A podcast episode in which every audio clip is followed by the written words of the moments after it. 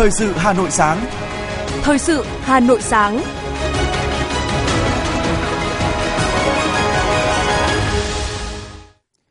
Xin kính chào quý vị và các bạn. Mời quý vị và các bạn theo dõi chương trình Thời sự sáng nay, thứ tư ngày 19 tháng 7 năm 2023. Chương trình có những nội dung chính sau đây.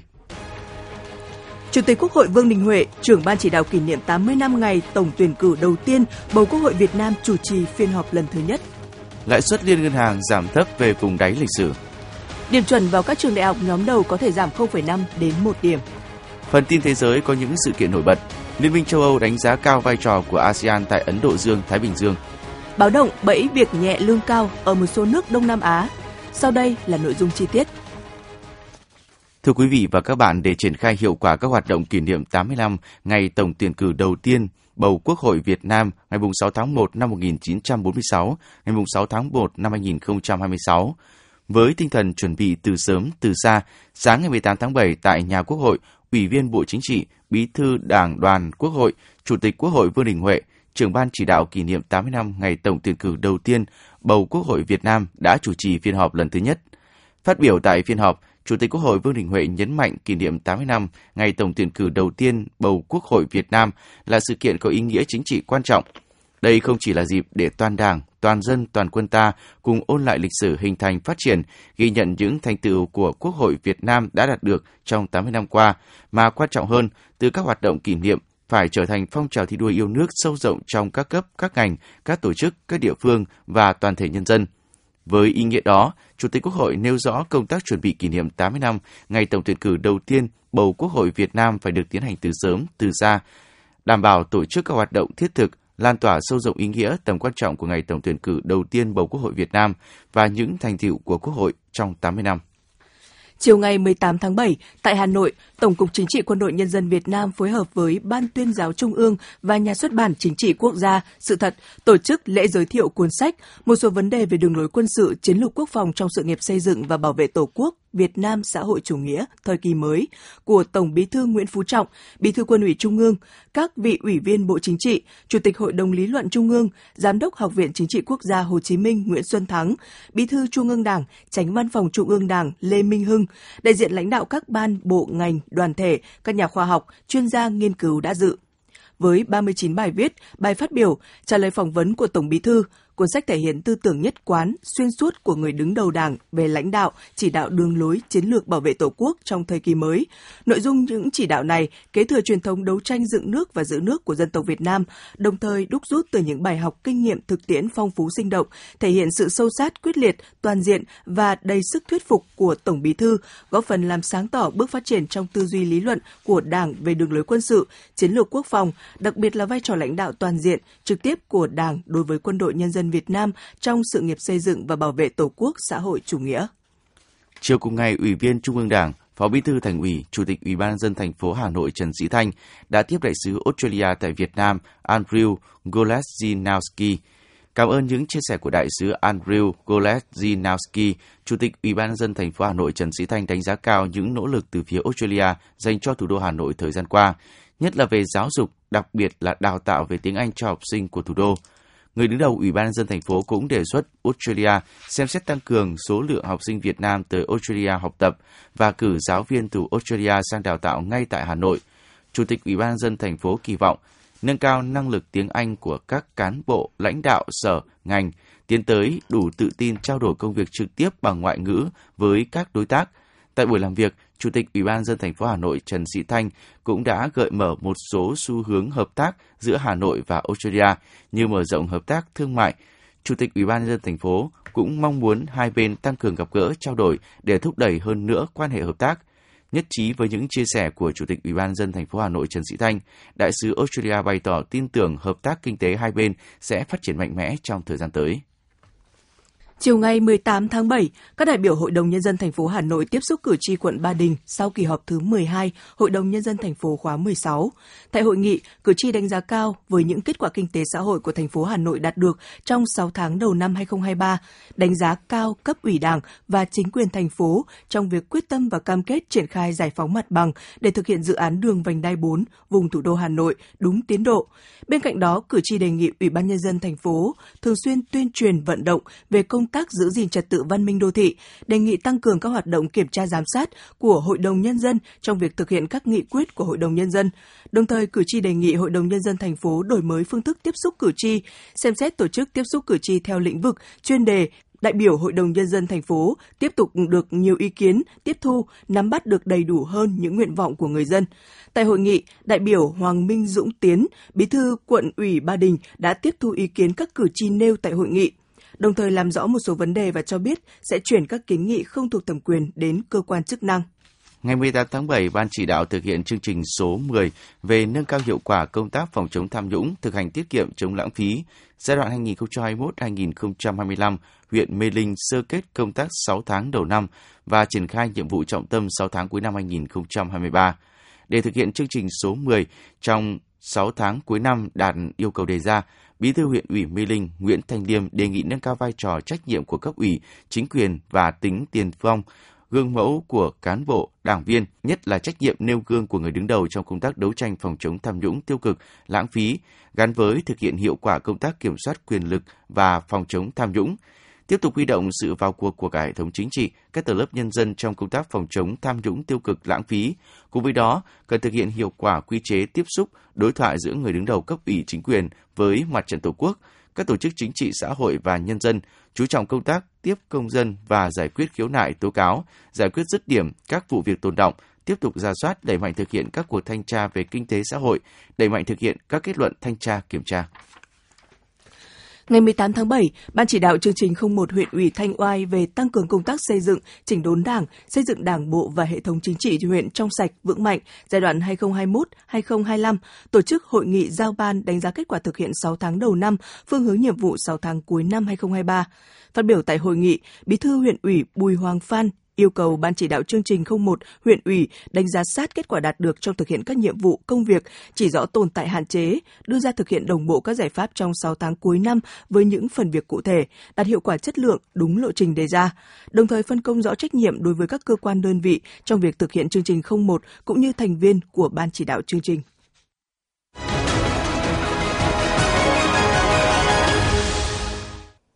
Thưa quý vị và các bạn, phát huy bản chất bộ đội cụ Hồ, các cấp hội và cán bộ, hội viên cựu chiến binh quận Đống Đa đã triển khai sâu rộng phong trào thi đua dân vận khéo thông qua mô hình đội tổ cựu chiến binh là thương binh tiêu biểu tham gia giữ gìn an ninh chính trị, trật tự an toàn xã hội trên địa bàn quận – trong 3 năm qua đã đạt nhiều kết quả thiết thực được thành phố ghi nhận là điểm sáng trong phong trào cựu chiến binh thành phố tham gia giữ gìn an ninh chính trị, trật tự an toàn xã hội của thủ đô và nhân rộng mô hình này trong các cấp hội của thành phố. Tọa đàm sơ kết thực hiện mô hình dân vận khéo, lực lượng cựu chiến binh, thương binh tiêu biểu tham gia giữ gìn an ninh chính trị, trật tự an toàn xã hội trên địa bàn quận Đống Đa đã được tổ chức với sự tham gia chia sẻ của các gương điển hình tiêu biểu trong phong trào. Phản ánh của phóng viên Như Hoa. Hội Cựu chiến binh quận Đống Đa có 29 hội cơ sở với hơn 2.000 hội viên, trong đó thương binh là 1.016 người. Phát huy phẩm chất bộ đội cụ Hồ, những năm qua, toàn hội đã tuyên truyền, vận động hội viên nêu cao trách nhiệm và gương mẫu thực hiện các phong trào của địa phương, nhất là phong trào xây dựng đô thị văn minh, đẩy mạnh thực hiện vô hình vận động, tập hợp cựu chiến binh thương binh, thủ đô tích cực tham gia giữ gìn an ninh chính trị, trật tự an toàn xã hội trên địa bàn thành phố tham gia hiệu quả việc tuyên truyền, vận động, giải quyết các vụ việc phức tạp, những điểm nóng ở cơ sở, công tác giải phóng mặt bằng, thực hiện các dự án phát triển kinh tế của quận và thủ đô. Chia sẻ tại buổi tọa đàm, Thương binh hạng 4 trên 4 Đinh Văn Chiến, Chủ tịch Hội Chiến binh phường Thịnh Quang cho biết, để thực hiện các mô hình dân vận khéo có kết quả, trước hết người cựu chiến binh phải là một tấm gương tiêu biểu đi đầu trong việc thực hiện các phong trào. Mô hình dân vận khéo là trước hết bản thân mình là phải làm cái tấm gương và bản thân tôi là một thương binh mà lại thương binh tiêu biểu là người đứng đầu hội và lại tổ trưởng, thì bản thân mình là trước hết là phải gương mẫu. Hai nữa là trong cái số hội viên là cựu chiến binh, phải động viên, biết khai thác những cái khả năng sẵn có của các đồng chí. Nhiều đồng chí đã ở đơn vị đã từng qua, tức là trưởng thành từ chiến sĩ, rồi lên lãnh đạo chỉ huy. Về địa phương, các đồng chí là những công dân tiêu biểu, thì mình phải, tức là động viên các đồng chí đó, làm tấm gương và tuyên truyền vận động trước hết trong hội viên và trong nhân dân và mình là tấm gương đó để là mình thực hiện tốt để nhân điển hình ra. Theo Phó Chủ tịch Hội Cựu chiến binh quận Đống Đa, Hoàng Văn Tiến cho biết, Ba năm thực hiện mô hình dân vận khéo, Hội Cựu chiến binh các cấp đã phối hợp với các ban ngành thực hiện đề án 01 của thành phố và ban chỉ đạo 197 của quận Đống Đa về tăng cường kiểm tra, đôn đốc xử lý giải quyết vi phạm về trật tự an toàn giao thông, trật tự đô thị, trật tự công cộng, lòng đường hè phố trên địa bàn quận. Trong đó, Hội Cựu chiến binh đảm nhiệm 20 tuyến đường cựu chiến binh tự quản trên các phường, tích cực tham gia tuyên truyền vận động các gia đình hội viên và nhân dân trong thực hiện giải phóng mặt bằng, phục vụ các công trình trọng điểm của thành phố. Có 547 gia đình hội viên cựu chiến binh trong diện giải tỏa đã thực hiện nghiêm quy định, chính sách đền bù của quận về giải phóng mặt bằng. Không có gia đình hội viên nào bị cưỡng chế. Phó Chủ tịch Hội cựu chiến binh quận Đống Đa, ông Hoàng Văn Tiến cho biết thêm. Hội cựu chiến binh các cấp đã phối hợp chặt chẽ với chính quyền, mặt trận tổ quốc, các phòng ban ngành, đoàn thể xã hội, cựu chiến binh, hội cựu binh các cấp trong quân hội, đó là giải quyết tốt mối quan hệ công tác, tham mưu đúng trúng, tổng hợp nhanh, chủ động sáng tạo, bám sát cơ sở, phối hợp tốt, triển khai tích cực có hiệu quả vận động công tác dân vận khéo được thực hiện tốt quy chế dân chủ ở cơ sở đoàn kết toàn dân ủng hộ các phong trào các quỹ do ủy ban mặt trận tổ quốc phát động cung cấp kịp thời 761 tin về an ninh chính trị trật tự an toàn xã hội hòa giải thành công 362 vụ với 342 người với những việc làm hiệu quả thiết thực, Hội Cựu chiến binh quận Đống Đa đã hoàn thành xuất sắc nhiệm vụ chính trị, được cấp ủy, chính quyền đánh giá cao và nhân dân tin tưởng. Trong nhiệm kỳ 2017-2022, quận hội được nhận 3 cờ thi đua xuất sắc của Trung ương Hội Cựu chiến binh Việt Nam năm 2018, 2021 và 2022, cờ thi đua của Ủy ban nhân dân thành phố năm 2019, 2020 và bằng khen của Thủ tướng Chính phủ năm 2022. Dịp này, Hội cựu chiến binh thành phố đã khen thưởng 3 tập thể, 3 cá nhân, Ủy ban nhân dân quận Đống Đa khen thưởng 6 tập thể, 10 cá nhân đã có thành tích trong việc thực hiện mô hình dân vận khéo năm 2023.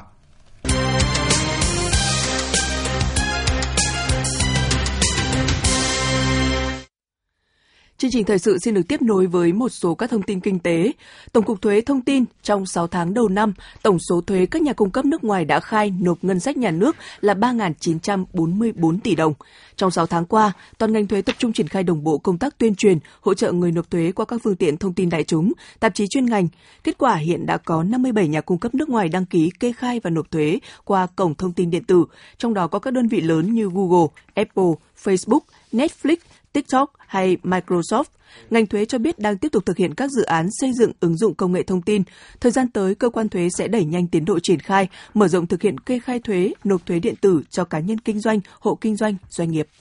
Theo số liệu từ Ngân hàng Nhà nước, lãi suất cho vay đồng Việt Nam bình quân liên ngân hàng kỳ hạn qua đêm, kỳ hạn chính chiếm khoảng 90 cho đến 95% giá trị giao dịch tính đến ngày 14 tháng 7 đã giảm về 0,14% trên một năm. Đây là mức thấp nhất của lãi suất qua đêm kể từ cuối tháng 1 năm 2021. Như vậy, lãi suất qua đêm đưa ngân hàng hiện đã giảm về vùng đáy lịch sử 0,1 đến 0,2% trên một năm, được thiết lập vào giai đoạn nửa cuối năm 2020. Không chỉ ở kỳ hạn qua đêm mà lãi suất liên ngân hàng ở các kỳ hạn ngắn khác cũng giảm sâu. Thưa quý vị và các bạn, để đạt được tăng trưởng GDP cả năm 2023 là 6% thì tăng trưởng 6 tháng cuối năm phải đạt 8%. Với mục tiêu tăng trưởng GDP cả năm 2023 là 6,5% thì 6 tháng cuối năm phải tăng trưởng đạt tới 8,9%.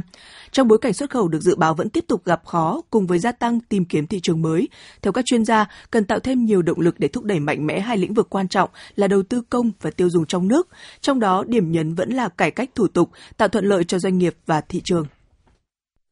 Mới đây, Bộ Kế hoạch và Đầu tư đã đưa ra hai kịch bản tăng trưởng kinh tế. Kịch bản 1, tăng trưởng GDP năm 2023 dự kiến đạt 6% và kịch bản 2 là tăng trưởng cả năm có thể đạt 6,5%. Đồng thời nhận định trong thời gian tới, Việt Nam có nhiều triển vọng cải thiện tốc độ tăng trưởng qua thúc đẩy đầu tư công, tiêu dùng, du lịch, gia tăng đóng góp của số hóa công nghệ cao vào tăng trưởng, đẩy mạnh quá trình chuyển đổi xanh, tận dụng xu hướng chuyển dịch, dòng vốn đầu tư nước ngoài. Từ kết quả 6 tháng đầu năm, đầu tư công tiếp tục là động lực chính để thúc đẩy đầu tư cơ sở hạ tầng và kéo theo sự phục hồi của doanh nghiệp và thị trường. Hơn 711.000 tỷ đồng vốn đầu tư công năm 2023, bao gồm cả kế hoạch năm 2023 và bổ sung từ chương trình phục hồi phát triển kinh tế xã hội theo nghị quyết số 43 của Quốc hội. Nếu giải ngân được trên 95% sẽ góp phần quan trọng đảm bảo mục tiêu tăng trưởng đề ra. Thứ trưởng Bộ Kế hoạch và Đầu tư Trần Quốc Phương nhìn nhận. Kết quả giải ngân của các năm gần đây đều cho thấy là chúng ta cơ bản là đạt trên 90%. Đấy cũng là một cái cơ sở để chúng ta đặt vào cái niềm tin là từ nay đến cuối năm có thể giải ngân được cái mục tiêu mà Thủ tướng Chính phủ đã đề ra. nhiều khuyến nghị nên tập trung đẩy mạnh đầu tư vào các dự án hạ tầng giao thông trọng điểm, liên kết các vùng kinh tế với thúc đẩy phát triển mạnh nguồn lực đầu tư của nhà nước vào các dự án mang tính bền vững nhằm khắc phục và hạn chế được những tác động của biến đổi khí hậu, tạo nền tảng cho sự phát triển bền vững, lâu dài các chương trình mục tiêu quốc gia. Giáo sư tiến sĩ Hoàng Văn Cường, Ủy viên Ủy ban Tài chính, Ngân sách của Quốc hội cho rằng Chúng ta cũng nhìn thấy những vấn đề liên quan đến cái phân bổ về vốn đầu tư công, đặc biệt là cái gói phục hồi kinh tế thì là gần như đợt này tháng năm vừa rồi là đã phân bổ hết, điều chỉnh lại một số những các cái khoản đầu tư công mà trong kế hoạch tháng trên năm à, và cái phối phục hồi này chưa phù hợp thì điều chỉnh lại để muốn là làm sao đấy tăng cái thúc đẩy đầu tư công lên để tăng cái cầu về phía đầu tư cầu chính phủ lên à, và tôi cho rằng là có lẽ cái động lực về đầu tư công sẽ là một trong những các cái động lực rất quan trọng và đào cao gỡ được thì nó sẽ dẫn chứng khó khăn của doanh nghiệp khi phải kéo dài thời gian kiểm tra chuyên ngành sở hữu trí tuệ hay đơn cử là tăng các điều kiện tiêu chuẩn mới của nguyên liệu thép không gì khiến nhiều doanh nghiệp thép đã khó, trồng khó.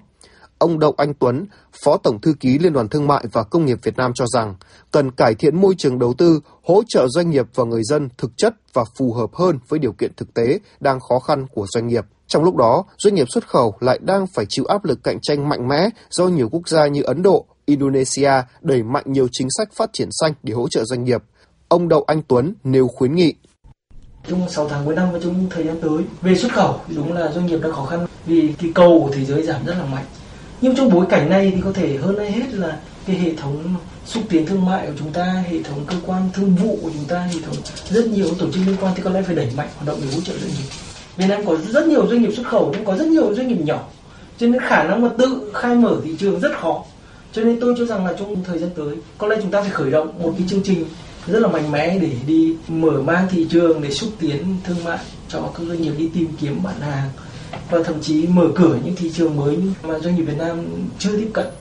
Đồng quan điểm này, ông Trần Thanh Hải, Phó Cục trưởng Cục xuất nhập khẩu Bộ Công Thương cho rằng, việc doanh nghiệp đầu tư chuyển đổi xanh để đáp ứng các điều kiện ngày càng cao của thị trường là bắt buộc và không thể khác.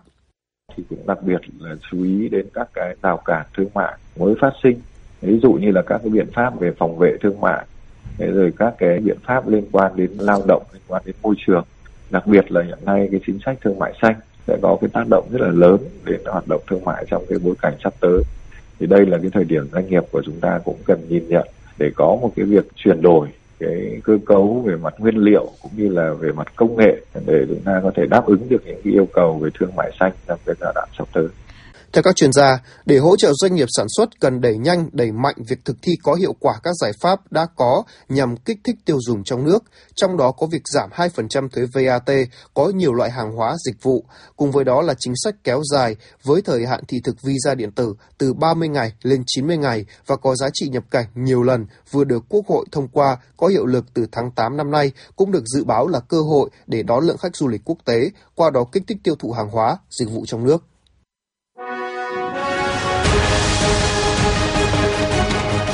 Thời sự Hà Nội, nhanh, chính xác, tương tác cao. Thời sự Hà Nội, nhanh, chính xác, tương tác cao.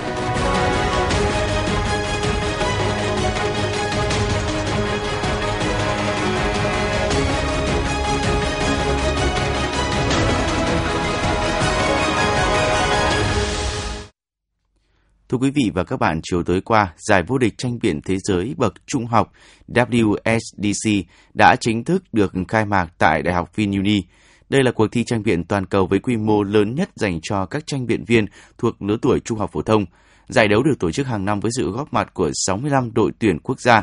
Mỗi quốc gia tuyển chọn 5 học sinh xuất sắc nhất tham dự. Đội tuyển tranh biện quốc gia Việt Nam tham dự WSDC 2023 bao gồm 5 thành viên chính thức là Đỗ Thư Mai, Lưu Trí Anh, Phan Thế Việt, Hứa Bảo Châu, Nguyễn Diệu Anh và một thành viên dự bị là em Phạm Trần Bảo Châu. Với mong muốn thúc đẩy sự xuất sắc, sự sáng tạo và tư duy phản biện, tiếng nói của người trẻ, WSTC không chỉ là một cuộc thi mà còn là một diễn đàn tri thức dành cho những học sinh xuất chúng nhất thế giới, nơi học sinh được thảo luận và lên tiếng về đa dạng chủ đề, từ vi mô đến vĩ mô, đến các vấn đề về kinh tế, chính trị, văn hóa, xã hội. Ngay sau khi phổ điểm tốt nghiệp trung học phổ thông năm nay được công bố, đã có những dự báo ban đầu về điểm chuẩn xét tuyển vào các trường đại học tốt đầu. Theo phân tích của các chuyên gia, do số điểm giỏi ở nhiều môn khoa học tự nhiên đều giảm, các trường lại có nhiều phương thức xét tuyển nên điểm chuẩn có thể giảm từ 0,5 đến 1 điểm. Bộ Giáo dục và Đào tạo cho biết, đề thi tốt nghiệp của năm sau vẫn sẽ giữ ổn định như năm nay. Riêng đối với môn ngữ văn sẽ tiếp tục điều chỉnh để đề thi sáng tạo hơn, phân hóa tốt hơn, thực sự phát huy được năng lực, phẩm chất của thí sinh. Ngay từ ngày 18 tháng 7, những thí sinh nào có nhu cầu phúc khảo điểm thi tốt nghiệp cần làm đơn phúc khảo tại nơi đăng ký xét tuyển, hạn cuối là ngày 27 tháng 7. Bộ Giáo dục và Đào tạo vừa thông tin về tiến độ cung ứng sách giáo khoa. Theo đó, đến thời điểm này, nhà xuất bản Giáo dục Việt Nam đã hoàn thành in và nhập kho 24,7 triệu bản sách giáo khoa lớp 5, lớp 9, lớp 12 theo chương trình 2000, đạt 100% kế hoạch. Đơn vị này cũng hoàn thành in và nhập kho 78,7 triệu bản sách giáo khoa các lớp 1, 2, 3, 6, 7, 10 theo chương trình 2018, đạt 94% kế hoạch. Đối với sách giáo khoa các lớp 4, 8, 11 theo chương trình 2018, đơn vị đã in và nhập kho 24,8 triệu bản, đạt 49% kế hoạch. Hiện sách giáo khoa các lớp đã được bán tại cửa hàng bán lẻ của các đơn vị thành viên nhà xuất bản giáo dục Việt Nam và các đối tác phát hành tại địa phương trên toàn quốc. Nhà xuất bản giáo dục Việt Nam đảm bảo sẽ cung ứng đủ số lượng mặt hàng đặt sách giáo khoa lớp 4, lớp 8, lớp 11 trước ngày 15 tháng 8 năm 2023 và sẽ cung ứng số lượng phát sinh nếu có trước ngày khai giảng của năm học mới. Bộ Nội vụ cho biết, theo báo cáo của các bộ ngành địa phương, từ ngày 1 tháng 7 năm 2022 đến ngày 30 tháng 6 năm 2023, tổng số công chức, viên chức thôi việc là gần 19.000 người,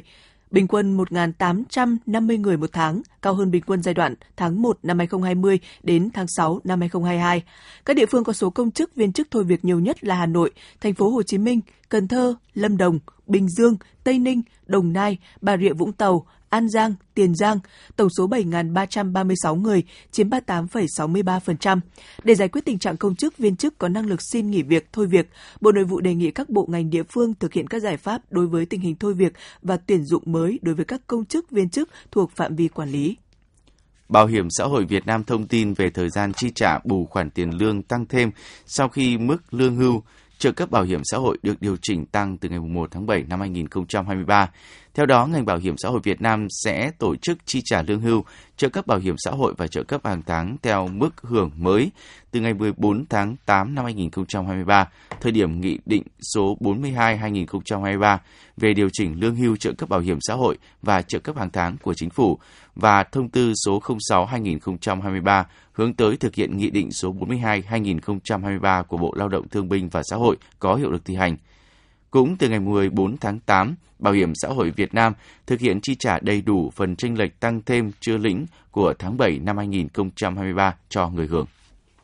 Ban quản lý dự án đầu tư xây dựng công trình hạ tầng kỹ thuật và nông nghiệp thành phố Hà Nội vừa có thông báo về việc quây rào sử dụng lòng đường và vỉa hè đường Nguyễn Xiển để phục vụ thi công các vị trí giếng, hố ga của gói thầu số 2, dự án hệ thống xử lý nước thải Yên Xá. Việc quây rào bắt đầu từ ngày 20 tháng 7 năm 2023, cụ thể theo giấy phép làm hàng rào tạm và sử dụng lòng đường do Ủy ban nhân dân quận Thanh Xuân cấp ngày 10 tháng 7 năm 2023. Địa điểm triển khai thi công các vị trí giếng nằm trên đường Nguyễn Xiển, đối diện số nhà 34 và số nhà 88 Nguyễn Xiển. Trên địa bàn các phường Thanh Xuân Nam, Hạ Đình, Ban quản lý dự án đầu tư xây dựng công trình hạ tầng kỹ thuật và nông nghiệp thành phố Hà Nội cho biết sẽ chỉ đạo nhà thầu tập trung ưu tiên nhân lực, máy móc để đẩy nhanh tiến độ, sớm hoàn trả lòng đường và vỉa hè cho người dân đi lại.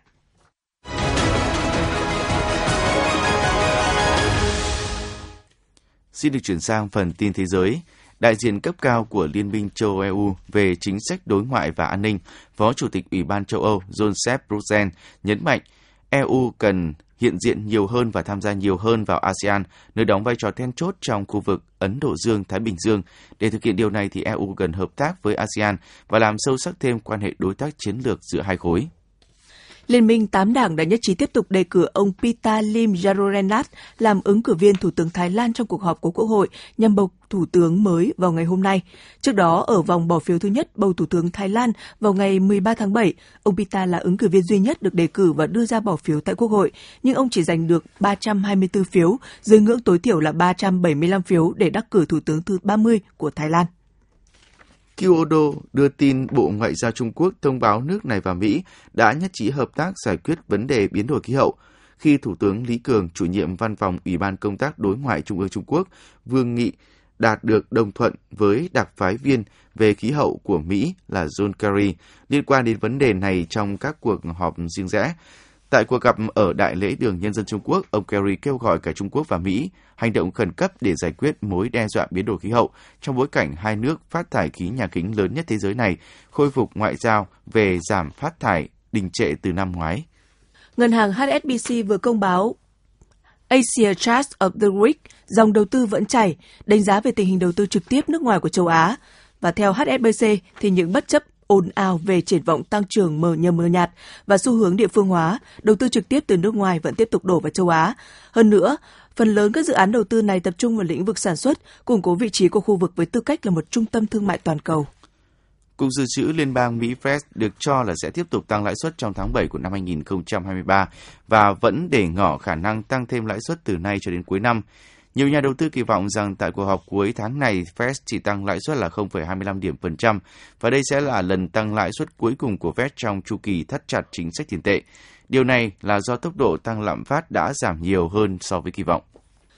được cung cấp chỗ làm việc trực tuyến, ăn ở miễn phí, lương cao, đó là những lời chào mời hấp dẫn trên Facebook hay là các trang mạng xã hội khác, đánh vào tâm lý của nhiều lao động ở các quốc gia Đông Nam Á như Việt Nam, Indonesia, Philippines. Tuy nhiên, giấc mộng việc nhẹ lương cao đã kết thúc khi họ bị ép buộc thực hiện các hành vi lừa đảo trực tuyến, làm nhiều giờ trong ngày với mức lương rất thấp, bị quản thúc vào cuộc sống nhiều người sau khi trốn thoát miêu tả như là trong tù. Hàng loạt các cuộc đột kích, truy quét diễn ra tại các nước ASEAN sau nhiều đơn thư kêu cứu của lao động gửi tới các đại sứ quán. Cảnh sát Philippines tháng 6 vừa qua đã tổ chức một cuộc đột kích lớn, giải cứu hơn 2.700 lao động từ 18 quốc gia, trong đó có nhiều nước Đông Nam Á. Học phí trung bình của các trường đại học tư thục ở Mỹ đã tăng khoảng 4% trong năm 2022, lên gần 40.000 đô la Mỹ trên một năm. Trong khi đó thì mức học phí mỗi năm ở các trường công lập của bang là 10.500 đô la Mỹ, tăng 0,8% đối với sinh viên trong bang và khoảng 1% đối với sinh viên ở ngoài bang. Học phí tại các trường danh tiếng còn tăng mạnh hơn. Đơn cử học phí và các loại phí đối với sinh viên của Đại học Harvard vào khoảng 57.246 đô la Mỹ trên một năm, con số này thì có thể lên tới là 95.438 đô la Mỹ trên một năm nếu tính thêm tiền nhà, ăn ở, sách và các chi phí sinh hoạt khác. Theo sáng kiến dữ liệu giáo dục, sau khi điều chỉnh theo lạm phát, học phí đại học tại Mỹ sẽ tăng 747,8% kể từ năm 1963.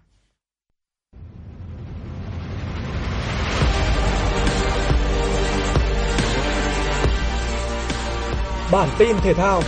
Bản tin thể thao.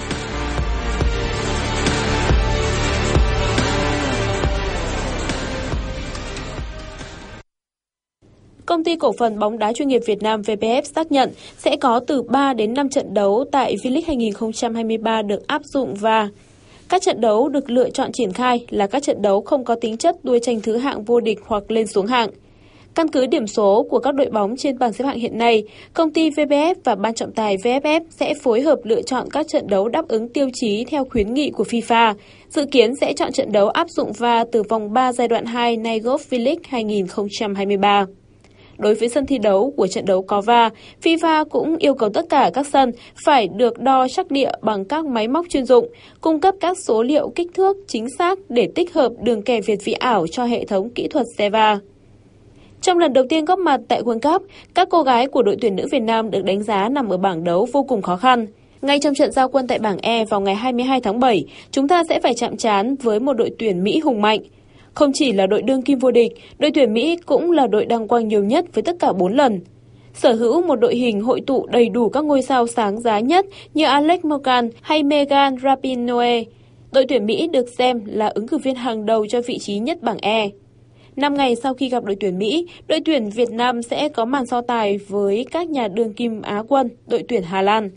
Dù không có sự phục vụ của chân sút ghi nhiều bàn thắng nhất trong lịch sử là Viviane Miedema tại giải đấu năm nay, Song không vì thế mà đội tuyển Hà Lan bị đánh giá thấp khi họ còn đó Like Masten, người đã từng góp công lớn giúp đội xếp hạng 8 thế giới vô địch châu Âu cách đây 6 năm. Đối thủ còn lại của thầy trò huấn luyện viên Mai Đức Chung tại vòng bảng chính là Bồ Đào Nha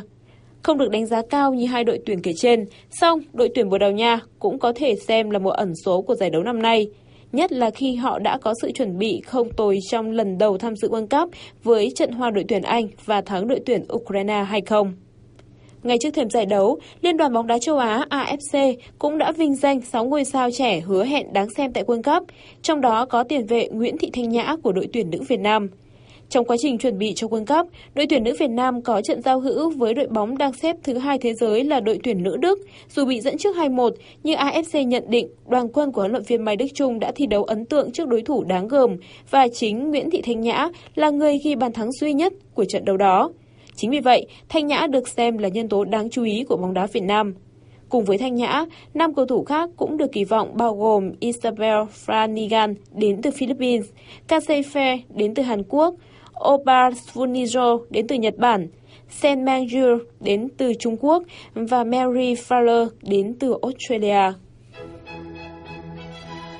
Trung tâm Dự báo Khí tượng Thủy văn Quốc gia cho biết, sau khi vào sâu đất liền khu vực phía nam tỉnh Quảng Tây Trung Quốc, chiều tối ngày 18 tháng 7, bão số 1 đã suy yếu thành áp thấp nhiệt đới, sau đó là vùng áp thấp và tan trên khu vực Việt Bắc. Từ đêm nay đến ngày mai, thành phố Hà Nội tiếp tục mưa rào và rông rải rác, lượng mưa phổ biến từ 10 đến 20 mm.